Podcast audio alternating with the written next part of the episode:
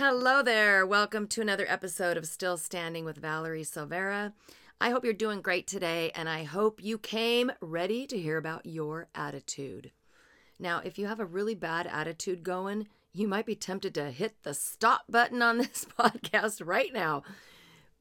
But if that's you, it's all the more reason you probably need to listen, right? I mean, it's so funny when I think about your attitude and suggesting that you need to change your attitude. I think about being a kid or something and having your mom go, "You need to change your attitude." you know, and we didn't take we didn't take well to those comments, did we? But I know you probably need to change your attitude because I know I have to change mine all the time, and I'm in the attitude business, right? I'm the creator of the nine weapons of hope. And one of my weapons, the one that I put as number two in the succession in my new Nine Weapons of Hope program, the membership course, number two is your attitude.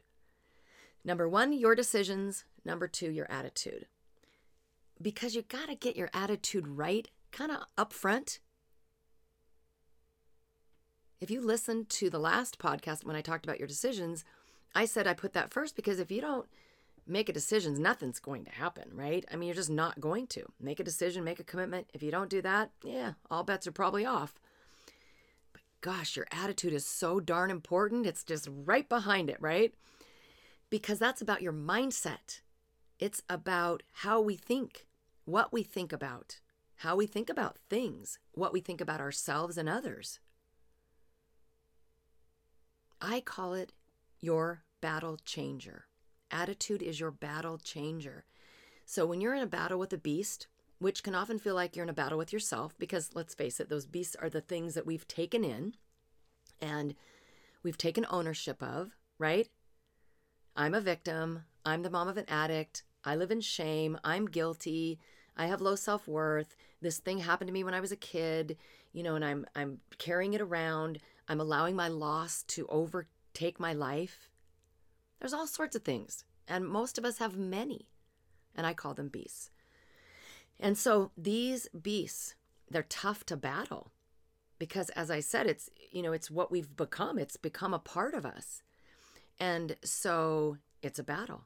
And to take it down, to take down your your mindsets, how you've been thinking about yourself, that negativity, the self-doubt, the hurt, the betrayal that you felt, the huge ho- loss, that hole in your heart, the battle to not crawl inside that hole in your heart or stay down on that mat with the beast on top of you. It's a battle. And, you know, it's kind of funny because I call them the nine weapons of hope. And I always let people know right off the, the on the onset it's going to be a battle. It's going to be tough. It's going to take time. You're going to fall. You're going to stumble. And it's kind of funny because people think of me as a motivational speaker, right? And you think, well, that's not very motivational. Okay, maybe not, but it's honest, isn't it? I would never want to lead you down the merry path in thinking that I have some magic potion. Dang, I wish. Wouldn't that be awesome? Some magic potion. And if you just do these quick nine things, you know, it remind you know what it reminds me of? I don't know if you're old enough to remember. Maybe they still have it. I don't know. Thin thighs in 30 days, and it was this little um, kind of like it was like this big massive spring thing, right? And you sat down, you put it between the inner your inner thighs, and you just press your inner thighs in and out and in and out. And you know what? You were supposed to get thin thighs in 30 days. Now I knew better than that. I knew that you couldn't do some spot reduction thing and have it work in 30 days, but did I buy one? Of course I did.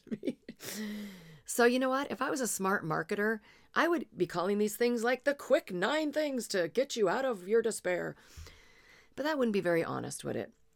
So, rather than thin thighs in 30 days, I've got nine weapons of hope, and I have no idea how long it'll take you to get where you want to go because I don't even know what you are dealing with today. And I couldn't possibly predict what you'll deal with in the future, your personality, and on and on. Obviously, no idea. For me personally, I know, I don't know if it's just me, but for me personally, I believe I will be using the nine weapons of hope for the rest of my life. Life's always going to come with different challenges. We fall back into old patterns and all that. So, speaking of that, when you talk about attitude, attitude is a habit. And so you have to kick the attitude habit. Have you ever tried to kick a habit?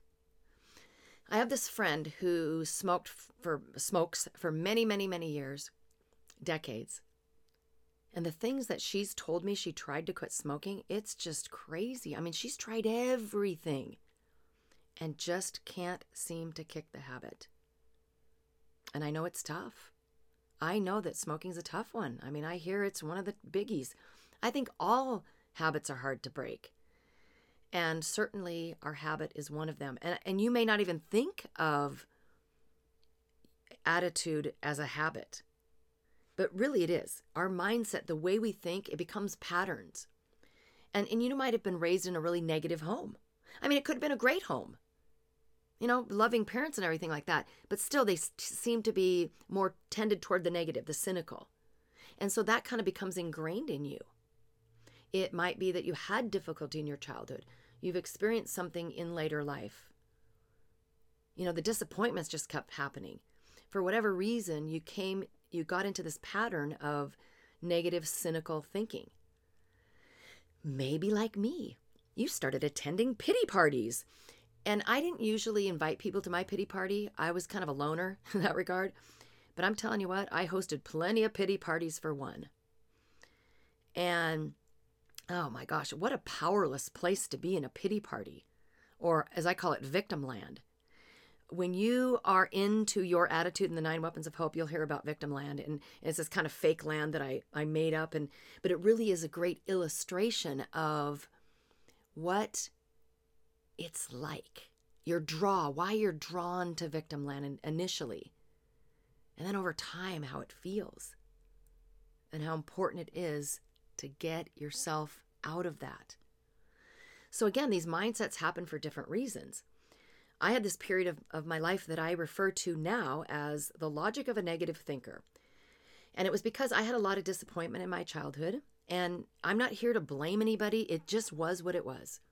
My mother had three children by the time she was 20, and my biological father wasn't all that interested in being a dad, showing up or paying child support or anything like that.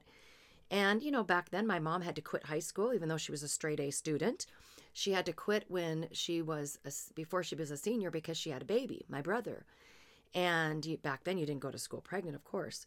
Had to go get her, her diploma the next year and graduate with the following class.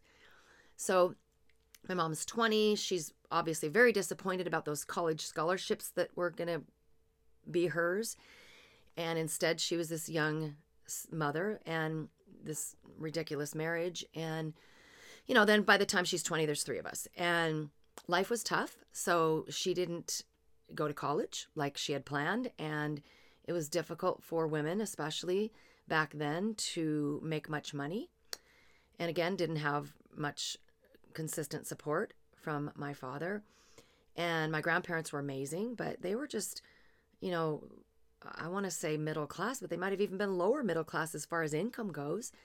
And so they did their best to help us. And my grandma sewed me clothes. I had homemade clothing. my grandma was an amazing seamstress, but still. Um, so those were difficult times. And my dad wouldn't show up. He did, he did that a lot. I can remember, at least it, feel, it seems like a lot looking back, you know, where we would be there on a Friday night and we had to get dressed up in our good clothes. We had one pair of good clothes, right? No, maybe we had two because they were our school clothes too.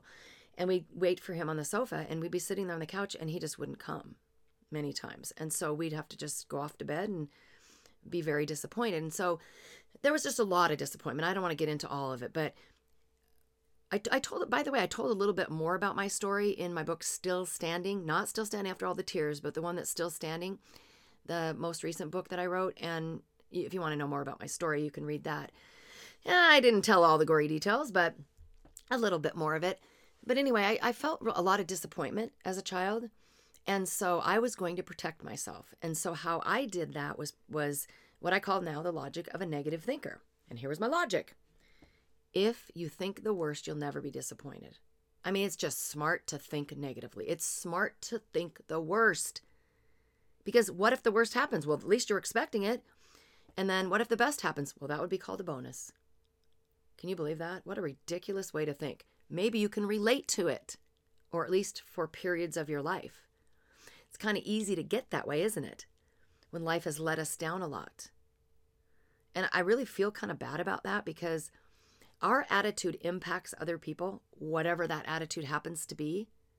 We are impacting people every single day. We're depositing a little piece of us inside of people that we interact with, especially those people who are very impacted by us. And we're, we're, we're leaving little deposits. It actually makes me kind of sick now to think that I was leaving those kinds of deposits in people. Wow. Hopefully, I'm making up for it now. And so, the thing about attitude again is it's, it's a habit and, and it's hard to break, but it can be broken. I came up with this thing called a disruptor word, and it's a way to use a word to just disrupt those thoughts. Just say that word out loud and disrupt it. And, you know, a really powerful word it needs to be, of course. And then once you disrupt those thoughts or those words, then you replace it. You need to replace those thoughts and words with the right ones. And so it's really a training ground, right? You got to keep training yourself to think diff- differently. Because again, these are just patterns of thinking. And these patterns of thinking, unfortunately, they start with how we think about ourselves, right? We all know this that when people are really mean to other people, the bullies, and especially now, my gosh, on social media and everywhere else, and news and stuff, people are just bashing each other. Isn't that isn't that easy to do behind a computer screen or an iPhone or whatever? But just bashing each other and and um, just just degrading each other and just awful, awful stuff. But you know what? Even worse than that. Oh, oh what I was going to say is we know that people who do that are not feeling good about themselves, or maybe maybe in the way things are going these days, some people are just becoming overly impassioned and you know mob mentality and stuff like that. But typically, when people are just bullies and mean and and rude and cynical, and they're not feeling good about themselves, right? And so the thing about this whole attitude thing is that we have to really start thinking about our own self talk a lot. And because that really does end up translating into how we speak about others. Now, it could be that you speak very nicely to other people and then beat the hell out of yourself. That's possible. But most of the time, we end up, even if we're, we're talking, you know, nicely or kindly to the people we love, we end up talking about people we don't like or we don't care about or we don't know. They're just some famous person or whatever. We start degrading other people. And again, sometimes we're making a judgment for other reasons, but a lot of times we're just not feeling good about ourselves. So I think we really have to kind of mind our own business at first. When you're trying to overcome this whole attitude thing, start thinking about first how you talk to yourself. When you drop something, do you call yourself a name? When you make a mistake, do you berate yourself and beat yourself up? Or do you, you know, forgive yourself and move on? Remember when you were growing up, did your parents or say to you, or did anyone ever say to you, or you heard, if you can't say something nice, don't say anything at all? Do you remember that? Well, one of the things I challenge people to do in my nine weapons of hope course in this Your Attitude weapon is to try to go a whole day without saying anything negative. So instead of nice, I'm using the word positive. If you can't say something positive, don't say anything. Try to do that for a day. It'll be interesting if you might not make it five minutes at first, but it's something you could keep trying over and over that could help change your mindset, shift the way you think, and get into a new pattern, a new habit, a good habit. All habits aren't bad, right? We're always thinking about habits as being so bad. They're not all bad. And so what ends up happening when we when we're constantly thinking negative thoughts about ourselves, not only does it just crush your spirit, it erodes your self confidence. And then you start to believe things about yourself. And that's about, you know, when I talk about this beast whispering in your ear and screaming in your face, these old patterns of thinking, they're coming back in and saying all these terrible things to you. The only, and they're, and most of them are lies. And the only way a lie can affect you is if you start to believe it. And that's what ends up happening. I came into full agreement with my beast. Yep, he was 100% right. I was a complete failure at life. Until I really started to realize that was a bunch of crap. All this stuff I was telling myself was a bunch of crap. How do you like my technical term? What do you think a psychologist would think about my technical term called crap. but I know you can relate to it. And that's what it is it's a bunch of BS, it's a bunch of junk. And so we have to take that negative crap list, that stuff we've been believing about ourselves, and rip it to shreds. It is so worth working on your attitude. I mean, I can't say that any of my nine weapons of hope that one is more important than the other. I really don't think that's possible because they're all important for different reasons. And some of them are important for the same reasons. And they work together, they build on each other, they're synergistic. But I, I can honestly say that if you just took your attitude and worked on that, I think it would change a lot. I know that when I started to change my attitude back to a person that was positive, because I was like that at one point in my life, and when I changed back, it seemed like life was better, only life wasn't better. Let me explain. The things around me were still a shitstorm. The things around me were still difficult. I was still having a, a, a lot of challenge. I mean, oh, a lot of challenges. Jamie was still very lost in, in the belly of her addiction beast. Our whole, you know, the financial thing with the business and everything, that was all kind of coming apart. My family is crumbling. It, things weren't getting better. But I got better. And when I changed my attitude, and obviously used all the other eight, but when I when my attitude changed, it it made it seem like everything was different, even though nothing was different. Does that make sense to you? It's incredible. When you start to think differently about things, then what ends up naturally happening is you start making different decisions. You start heading your life in a different direction. You start changing. So it feels like everything changes, but nothing changes. You know, I'm pretty darn glad that I made the decision and changed my attitude and did all the other things because, you know, my life got a lot worse. As you know, my daughter was killed. And I don't even want to think about where I'd be today if I hadn't have had these nine weapons of hope that were tools. They were, you know, arrows in my quiver, resources that I could pull out when I needed them most. When I was headed right back down to that mat, when I was feeling despair again, when I was doubting myself. So, this is the importance of your attitude. Your attitude is your battle changer. It is the one thing that can make you feel as if your life has completely changed, even if nothing has changed. It's your attitude. You're worth doing whatever it takes to change yours, to improve your mindset. And by the way, if you haven't already, you can get I have a free guidebook which is really cool and it's called Warrior it's called the Warrior Mindset Guidebook and you can get it on my website valeriesilveira.com right on the on the home page you'll see a link there you can get access to that. You should get it because I have a lot of nuggets and some of them that I talked about today, but there are a lot little nuggets in there. And I and warriormindset.com, you can also get it there. I mean, that'll send you to the same, you know, send you to a place where you can get it. In any case, that'd be a great start to you changing your attitude. And you really should because your your story matters. So you need to start living it courageously and it's hard to do that with a bad attitude. You know what? I'm now called the trauma disruptor because that's what I'm trying to help people do. Life is traumatic, uh, whether it's a small traumatic thing or series of them or something major. And boy, can it just get us down. We've got to start disrupting that trauma for good. Remember, wherever you are today, you're not alone. I'm standing right there with you, and I will be until the next podcast and far beyond that. Have an awesome day. Be sure to link arms with me at valeriesilveira.com. You can find free resources, the nine weapons of hope, our trauma disruptors community, and my newsletter. You're not alone, and we shouldn't try to do this alone. Let's stand together, shoulder to shoulder. Let's disrupt trauma for good. This is your time. It's your moment.